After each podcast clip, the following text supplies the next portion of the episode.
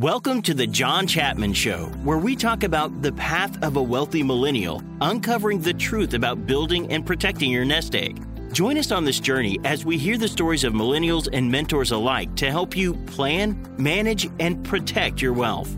John is an employee of WorthPoint LLC. All opinions expressed by John and podcast guests are solely their own opinion and do not necessarily reflect the opinions of WorthPoint. This podcast should not be relied upon for investment decisions and is for informational purposes only.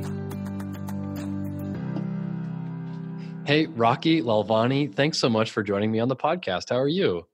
I'm wonderful, and thank you so much for having me today, John. Yeah, it's a real pleasure. Uh, Rocky is a financial coach at Richer Soul, and I'm excited for you to be able to share with our listeners a little bit about your just personal experience and uh, growing up, chasing after the so so-called American dream, chasing after money, and what that ultimately led to, and then a little bit about how you can coach people uh, on their own, you know, development through their career and through their wealth building. But before we get into that, Rocky, would you mind sharing for us where you grew up and what was money like in your household? growing up?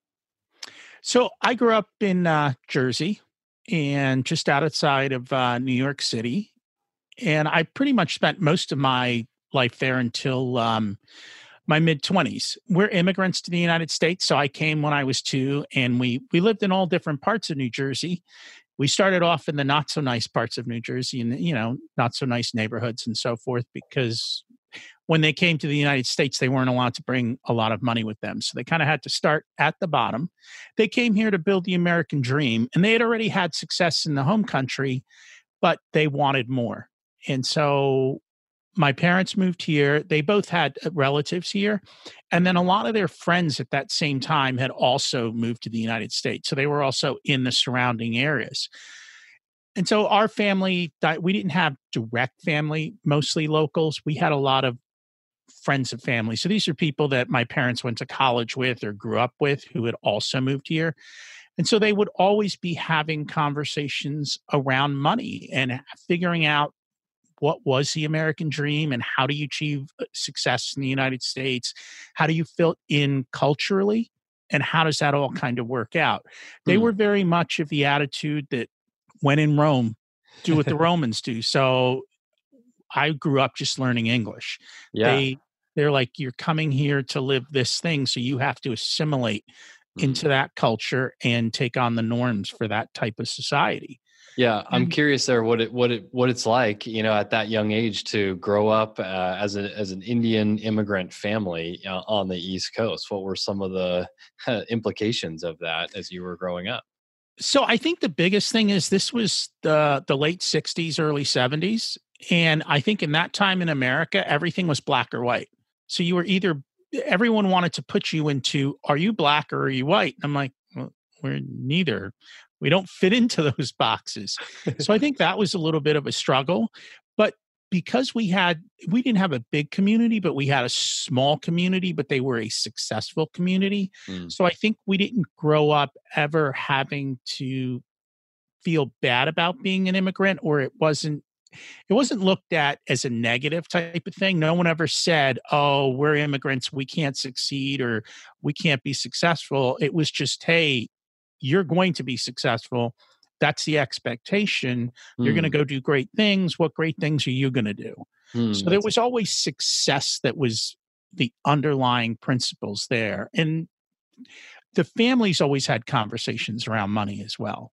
Yeah, and it seems like you know, for for let's say, um, for so many people that I talk to, uh, you know, the m- money can be a taboo subject. So it's it's it's oftentimes we, we hear that it's completely avoided. You know, you, they you know, folks have never chatted with their parents about money growing up. They never heard about it. They never sort of saw their parents fight about it, and it was just like this thing in the background. But that seems as if that's uh, it was different in in your childhood and growing up. Like maybe the conversations were more out in the open open and you got to you know kind of hear through osmosis through your parents so did you ever see them you know i guess imagine i imagine they struggled at the beginning but what were some of those conversations that you could overhear from your parents or even your friends so I think the conversations where people were asking about how much people paid for certain things. So, you know, they're like, how much did you pay for your house? How much did you pay for your car?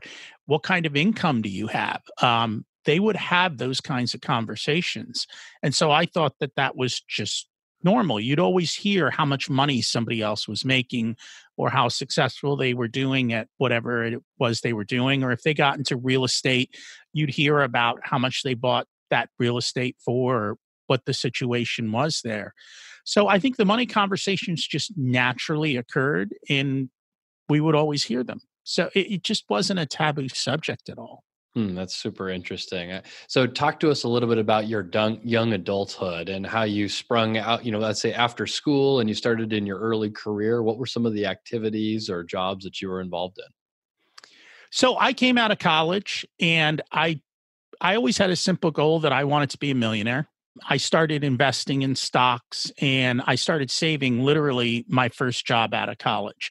So, my first job was with Pitney Bowes and I was in sales. I didn't have the greatest track record in college because I just didn't care. I was like, they're teaching me boring stuff. It's, you know, it's kind of silly. yeah. So you get out, you start working, right? And I started making good money relatively quickly. But what I did was I automated all of my savings. So I was putting money into company stock, 401k, credit union, my dad had a uh, a brokerage account with me uh, for me at T. Rowe Price, which he turned over to me when I became an adult. Hmm. It didn't have much money in it, but they had an automated savings program where you could uh, every month they would sweep money out of your checking account and buy mutual funds for you. And so I had all of these different things just automatically set up so that I could build my portfolio. Now, that doesn't mean I was smart. I made a lot of stupid mistakes back then. I was always chasing returns, mm. right? So, oh look, that that mutual fund's up 50%. I buy that one. Well, of course, I'm buying at the top. Oh boy. And it crashes. So then I'm selling at the bottom. I was trying to figure rinse out rinse and repeat how, until broke, right? rinse and repeat until broke. I would read the Wall Street Journal. I try to figure out how to buy stocks, and I joined a stock club. It was actually um, my friend's parents had a stock club, and um, so we would talk about stocks and we we try and figure out how to buy them. But I I just made a ton of mistakes. You know, I. Hmm. I'd buy things at the wrong time or for the wrong reasons. I didn't have a good investment process. Hmm. And so the what saved me is the fact that I was constantly saving. Yeah. And I wasn't making really bad mistakes, but mm-hmm. I was making a lot of little mistakes along the way. So one of the things that makes me think about maybe from a parent perspective and from your parents, you said that you know your dad had set you up with a T. Rowe Price account, and I uh, sometimes from what I hear from clients is uh, you know a concern that if parents give their kids access to a brokerage account at 18 or 22, whenever that is, that they're going to you know squander the money, or maybe they're going to be so hyper uh, you know obsessed that their values may shift and change over time. So I don't know how how did you first living that ex, you know firsthand when you received the keys to that T. Rowe Price account. What were some of the ways and kind of the emotions that that made you feel looking at those dollars? I don't think there was a lot of emotion because it wasn't a ton of money. I mean, I there might have been at most a thousand or two thousand maybe dollars okay. in there. Mm. So it wasn't like it was a ton of money. And I was naturally a I, am naturally thrifty. Yeah. So I negotiate everything. I save money. Yeah. Um, I got out of college with no debt and I figured out how to pay for college while I was going through college. So I was always making money and I was never big. I did spend money at times, but I wasn't one of these people who wanted to just kind of go crazy. It was a different time than today, I think. I think today it, it's it's changed a little with expectations for kids and how it is. But at the same point, I think if you expect your kids to be able to handle wealth, you have to teach them how to do that when they're young. And mm-hmm. you teach them by giving them money and letting them make choices. Yeah, there's an, I mean, they have to experience that firsthand, and there's some actual risk in actually withholding that and then not giving them the ability to fail and iterate kind of early on in life, I guess, right? Absolutely. You have to give them the chance to fail. so then talk to us about um, you know as your career career progressed you and i had chatted about you know you were at some point just became you know fairly hungry and were chasing after dollar signs but they seem to mean less and less as the, you know the more you accumulated so talk to us a little bit about you know as you progressed on through your career and uh, as you were buying big things you know how did that make you feel at that time and what were some of the things that you learned as a family well, I think we we chased the American dream and we wanted the nice big house, right? And the fancy cars and all of the trappings that come along with that because that's what we thought the American dream was and that was what was going to make us happy. We were good in that we were buying big, but we were also saving. So we weren't too far out of balance in that sense but we did we did chase up the ladder and it was probably not until well, maybe my early 40s. I'd have to think how old the kids are. And yeah, it was probably into my, yeah, because we bought the big house that we live in now when I was 35. So we had the successful things, but then probably another seven, eight, ten years after that, you started to realize, hey, I have all these things and I bought all these things and I furnished the house and I did all of this. But yet, all of those things create obligations. You got to mow the lawn, you got to clean the stuff. You have to all of it takes work and you amass so much that it's almost overbearing and there's all this clutter and it's like enough is enough and I think we could have taken the next level and bought the even next size bigger house and done all of that kind of stuff and I was like no I was like, because I, I think part of it was I thought through like if I buy the next house now in five or six years, the kids will be gone. Like then I've got to downsize. Then I'm spending on this. It just it seemed to be hmm. too much of a, a hamster wheel. Yeah. And so I decided to kind of take the foot off the gas and we actually started to pay people to come in and clean out our house and make it less cluttered and start really? to get rid of stuff. Yeah. yeah. That's well, yeah. And you bring up an interesting word, obligated. And uh, I guess that's not something that I often associate with the bigger and better. You know, if I want, I want the nice Mercedes and I want the big house. Um, and, and, you know, I'm thinking that that would be fun and feeling a sense of rewarding, but I'd never really considered that maybe this feels like an obligation somehow to, to pull out the nice uh, Chinaware or, you know, uh, you know, consistently kind of labor over all of these items. So, you know, obli- uh, the obligation of that feels taxing. Well, if you think about it, if you have a nice lawn, then you've got to mow the lawn or pay somebody to mow the lawn. You got to pay someone to weed all the flower beds. If you've got fine china, you have to hand wash it. You can't put it in the dishwasher, right? You have to polish the silverware. If you have a Mercedes, it's $500 for an oil change. I mean, it's everything becomes a problem. And then where are you going to park the car? You know, you, you start worrying about dents and dings and in all of these types of things. And it, it it, it just you don't realize how much it starts to weigh down on you. And then even though you have these things, somebody else buys bigger, better, and now you start to say, "I need bigger, better," and, and, and you get on that whole hamster wheel, and it yeah. it just got to be crazy. And I what I wanted more so was just freedom, time yeah. freedom, time and okay. financial freedom that I didn't have to do something. Yeah, so it seems like there was a logical transition as you experienced the sense of obligation. You considered leveling up even one more time, but then opted not to. So, talk to me about how did how did you start to go through the process of defining for yourself what it means to have a richer soul, and what some of those transformative processes were or thoughts were. So that kind of uh, uh that started probably I would say about 7 years ago. It was like what do I want to do next in life? What's important to me? How do you really find happiness? And so I literally had a big white piece of paper and I started to write down like what is important and what are the things that I want to fix. Part of that was my health. I was overweight and I've lost um, about 40, 50 pounds since then and I've kept mm. it off for years. Mm. So how do you how do you look after yourself what brings you excitement? You know, work was work. And I kind of four hour work weeked it, you know, the Tim Ferriss way. Right. So I had time freedom and I was raising my kids and I had a ton of time to be with my kids. So that was really cool. And then it was like, what really makes you happy and what's important. And so as you start to define those things for you, in other words, I was chasing someone else's definition.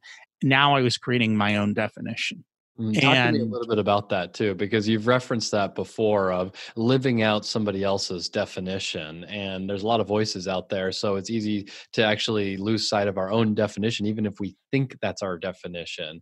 But, uh, you know, that's probably something you've experienced too in your coaching business. So how does someone know whether or not they're living out their own definition versus somebody else's in terms of what success is? Well, I, you know what? The first thing is when you wake up in the morning and it's Monday, are you excited? Like, are you thrilled that you're doing what you want to? I I have spent most of my life, at, you know, even though I was chasing things. Nowadays, I weekends and work days, there's no kind of difference. So that's your first simplest test. The second thing is, I, I think a lot of people just realize they go chasing something, and one day they just wake up and they're like, "This is not what I imagined." Mm. And more often than not, I think your parents, your teachers, or somebody puts you on a path. Oh, you're so smart with math. You should be an engineer. You know, you know how to argue. You should be a lawyer. Or everyone in our family is doctors, so you need to be a doctor. Or hey, there's money in in computer programming, so go be a computer programmer. Might not be what you loved, but you chased the money, or you did what you were told to do for what success in life was supposed to be. And I think a lot of people one day they know that things aren't right, but they don't have they're they're so busy running on the hamster wheel, they don't have time to think. They don't have time to even question is this is this right? Is it wrong? Is this why am I here and how, you know? Yeah. You're always looking for the bigger promotion but not the bigger life.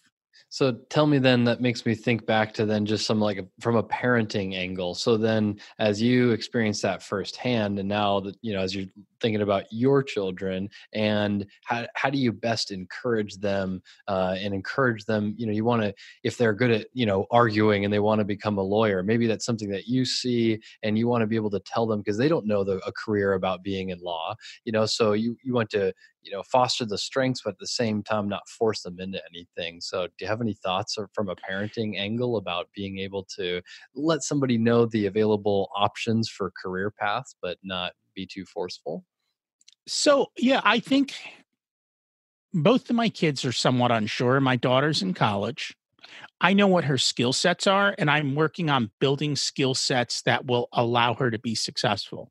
So it's not what you're learning in a classroom, it's the soft skills you're learning outside the classroom. So she's learning all the different skills. She doesn't know what she wants to be, and I'm okay with that because I don't think there's going to be a definition for her. She knows what she doesn't want to do, and she doesn't want to work in corporate America. She doesn't want to work in a big company where you come in and you, you know you're fit into a particular role and that's what you do all day that's not her dream so it's just exposing them to opportunities, letting them meet people in those perspective fields, letting them get a chance to talk to people and see what is the reality of X. My son's more of an engineering kid. So he, honestly, at the end of the day, go get your engineering degree. Who cares? It's more, you know, you'll go do what you want. You at least have the base piece of paper, but it's not locking you into a particular field. That makes sense. Have the flexibility to go do something else. So we don't tell them they have to be X. Yeah, that's that's cool. You know, that makes me think about how um, a, a, story that I encountered with a with a client that I had worked with, where they had encouraged their graduating senior from college to uh, ask all of their friend groups about what their parents did, and set up small little coffee dates with six or seven different parents, and it was just a good way to see their personality types, see what kind of jobs they were involved in, and kind of get a, a real world exposure to different. Uh, uh, opportunities you know so i think that's a you know um, I'm, I'm glad you brought that up rocky but, so that's kind of late you're saying a graduating senior that's yeah. way too late in the game i think you have mm-hmm. to play the game earlier my daughter's a sophomore yeah. in college i'm like nice. get your linkedin profile up now nice okay right yeah. start reaching out to people just even if you can do one a week, set up a coffee meeting for the sole purpose of of learning that person's journey and story. What do you do? How did you become successful? What are the things that you would do differently going forward yeah. and just start building relationships so that when you're a high school you're coming out of um, college as a senior imagine if you already had a network of 150 highly successful people that you could go hey i'm graduating and 20 of them going hey we've got a job for you so that's what I'm doing.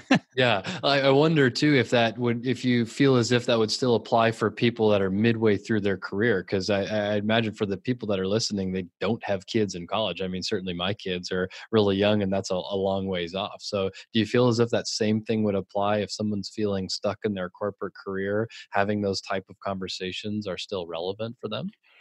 Absolutely. So that is, it's a natural networking technique where literally every week you should be reaching out to somebody, whether it's high levels of the company you're working in or high levels of people in other industries or other companies and you're not looking for the you're not looking to connect with somebody who's a job ahead of you. You're looking to connect with somebody five ten levels ahead of you. Mm, and it's it's just literally to say hey i'm here. I'm looking for my career progression 10 years down the road, I want to be somewhere else. I'd love to just hear your story. How were you able to do this? How were you able to achieve your success? Most successful people will talk to you because success breeds success and they're looking for successful people. So if someone's connecting with them on LinkedIn or through an email or through something saying, "Hey, I'd like to meet with you. I'm I'm here and I'm looking to get there and I'd just love to hear your story." Mm. People are willing to do that. It's probably getting harder now with so much spam crap coming in. Sure. Um, but making those connections and talking to people well ahead of when you need them is so so so powerful i'm glad you laid it out in that way and that's a helpful uh, template i guess for those that are interested in doing it um, being able to you know reach out and just clearly state you know i admire what you're doing and i'm you know if you're five or ten steps ahead I, I i'd like to hear you know what you did right what you did wrong or things like that so i think that's a really important reminder and a call to action for folks so uh, I guess Rocky, tell us a little bit more about your your time spent as a financial coach, or what coaching might look like for you. What what types of uh, groups or individuals have you worked with, and what are the aspects that you're you know talking to them about? So I tend to work with high net worth people. So they're people who've already figured out how to make money and they've been saving their money. And I think a lot of them are stuck in the same situation I was. They're like, okay, we got all this money, we did all this stuff, but we're not thrilled with life. Hmm. And the first underlying principle that I think that we try to work with is what's your purpose? What do you want life? So, what does your life, what does your perfect life look like? How does that fit in? What do you look like health wise? What do you look like relationship wise? What kind of relationship do you want to have with your kids? What do you really want to do for work? Is what you're doing appropriate or is there something you'd rather be doing? Um, so, looking at all those things, how are you managing your time? You know, mm-hmm. do you have the freedom to do the things that you want, or are you just running the grind all the time? So I think up front, it's it's figuring out first and foremost what do you want out of life. Number two, it's the mindsets. Do you have an abundance mindset? Do you have a growth mindset? Are you mm. constantly mm. learning and improving and doing things better and better? Are you making yourself better every day? Because the world is moving fast. If you're standing still, you're going behind. Yeah. So it's it's creating those types of things. The biggest thing I see with coaching is a lot of people have right in front of them so many opportunities, but mm. they just can't see them. And part of what I do is help people see the opportunities right in front of them. Hmm. And Uh, small next steps that they can take almost immediately to do something. So, like the LinkedIn networking, that everyone can do that, right? It's a small step you can start today it at the bottom like though it's, hard, it's hard to take action on things like that because you know it's it's one thing to have lots of opportunities and then to realize that they're there and then it's a whole nother thing to actually take action it's almost as if it's like well which path do i go down or which avenue do i do? It's uh, sometimes having all of those choices or all of those opportunities creates another problem you know on top of just knowing what what the next step is. So, I mean, what's some uh, options or suggestions for people to just go from zero to one when they're looking at all the opportunities ahead of them? So, you know what? I think first of all is what was what's the end game right so it's defining where you want to go yeah. and then which next step takes you in the direction of your end game cool and i think that's when you have clarity on everything else becomes easy. You don't have to worry do i do this or that? You know which which next step is going to take you closer to where you want to be.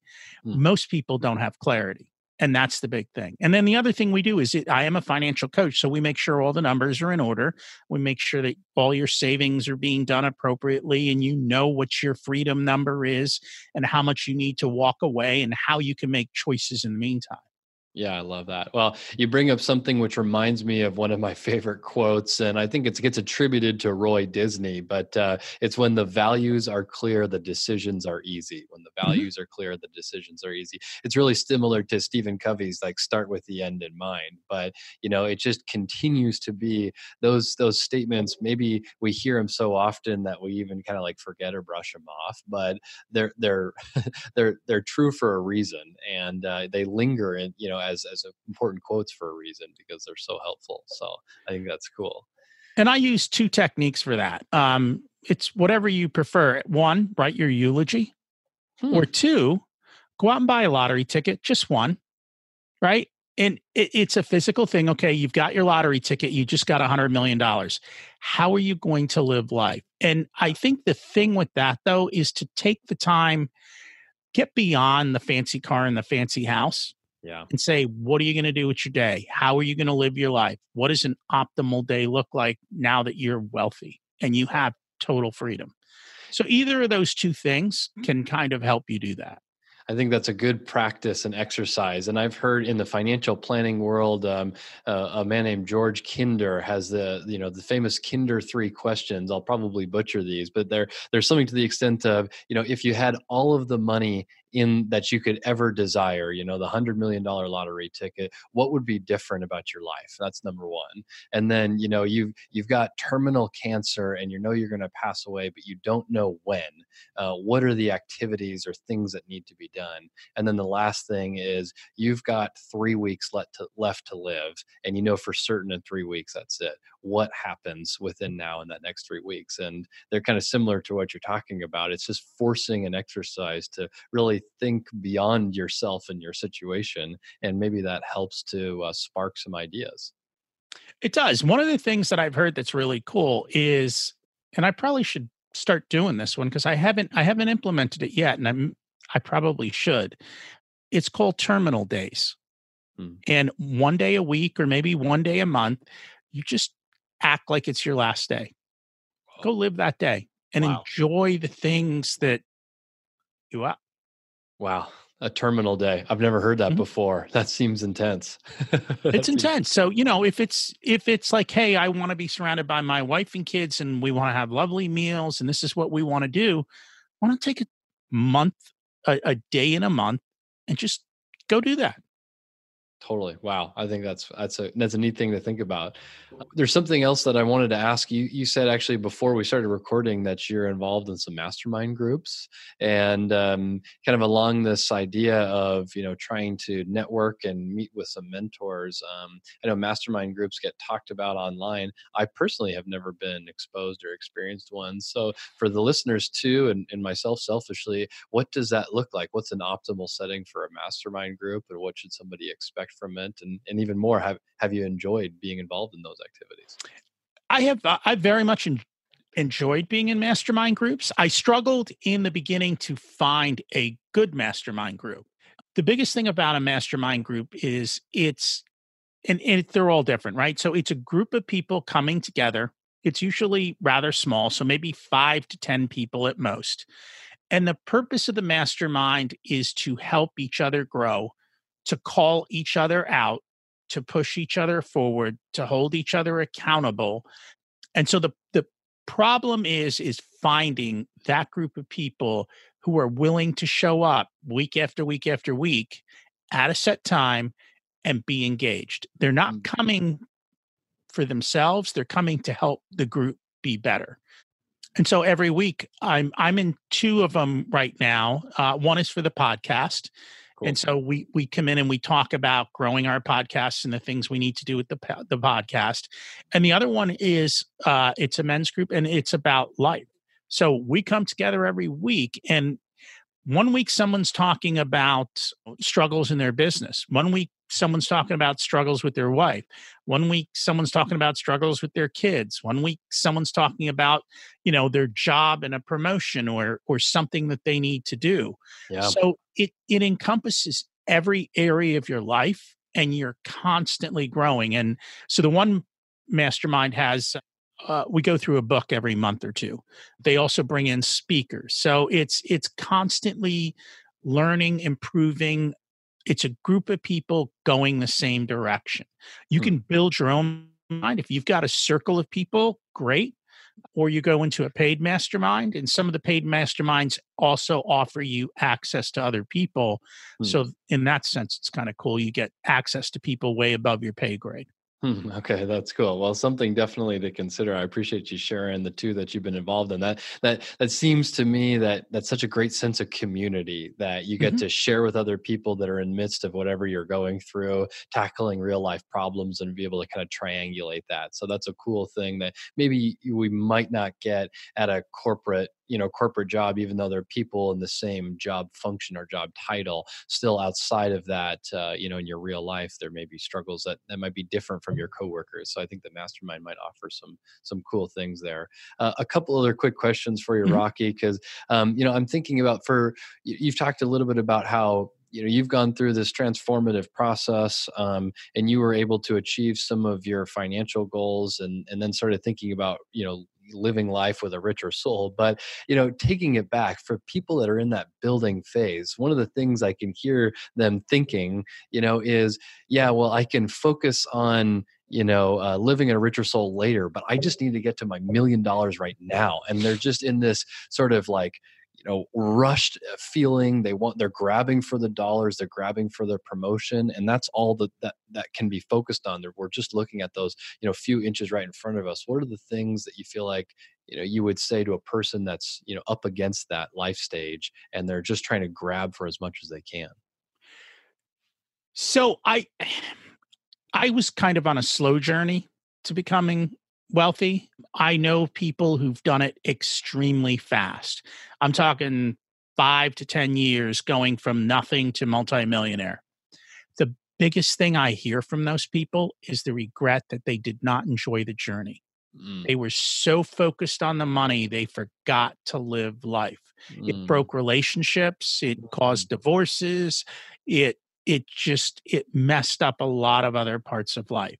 So I think figure out what you want and enjoy the journey. Mm. And I think that's a big part of it. There are times where, yeah, we're going to have to work a little bit harder. I get it. But figure out how to bring some sort of harmony into your life mm. because otherwise it's never going to end. Yeah.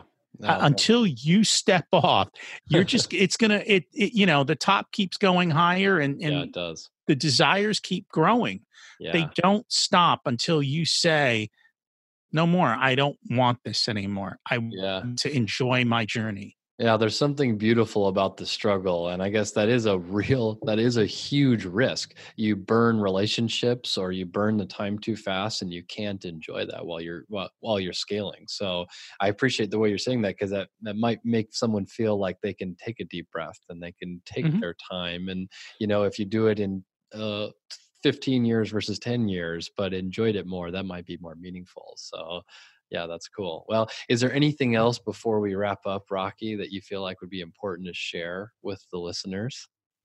I think the number one thing is money is fuel, it gives you freedom. Figure out how to automate your savings so that you things just happen without you thinking. And then have fun with the rest and then actually do the financial calculations to say, hey, here's my freedom number. Here's the amount of money I need to be able to walk away or to be able to do what I love. And just do the math. It's not complicated math. It's it's pretty simple math, but you have to do it. And I think too often we are lulled by a very low savings rate. You need to get your savings rate up as high as you can 20, 30, 40%. Um, get it up there. The faster and the higher you get it, the faster you achieve financial freedom. And all financial freedom means is, is you have time freedom. You get the ability to say no to anyone you want to say no to. You get the yeah. ability to live life on your terms and do what you want. Mm, super helpful, Rocky. I can't tell you enough how much I appreciate this. If people are interested in reaching out to you, what's the best way to find more about your podcast or any of your information? So the podcast is pretty much available on most of the podcast players. The website also has links. It's Richer Soul, R I C H E R. So richer, having more money, and your soul, S O U L dot com. And you can also, there's links on there if you want to email me, ask a question. Um, we've got a ton of podcast episodes where we we dig into these different things and all the different areas of life and how you can make small improvements in them. That's cool. Well, Rocky Lalvani, I appreciate your time today. Thanks again for joining us on the podcast. Thank you so much for having me here, John. I appreciate it very much. Thanks. Thanks for tuning in to The John Chapman Show. Be sure to subscribe on iTunes, Stitcher, or Spotify. We encourage your questions, comments, and feedback. For additional information, check out thejohnchapmanshow.com or look for John on LinkedIn and Twitter. See you next week.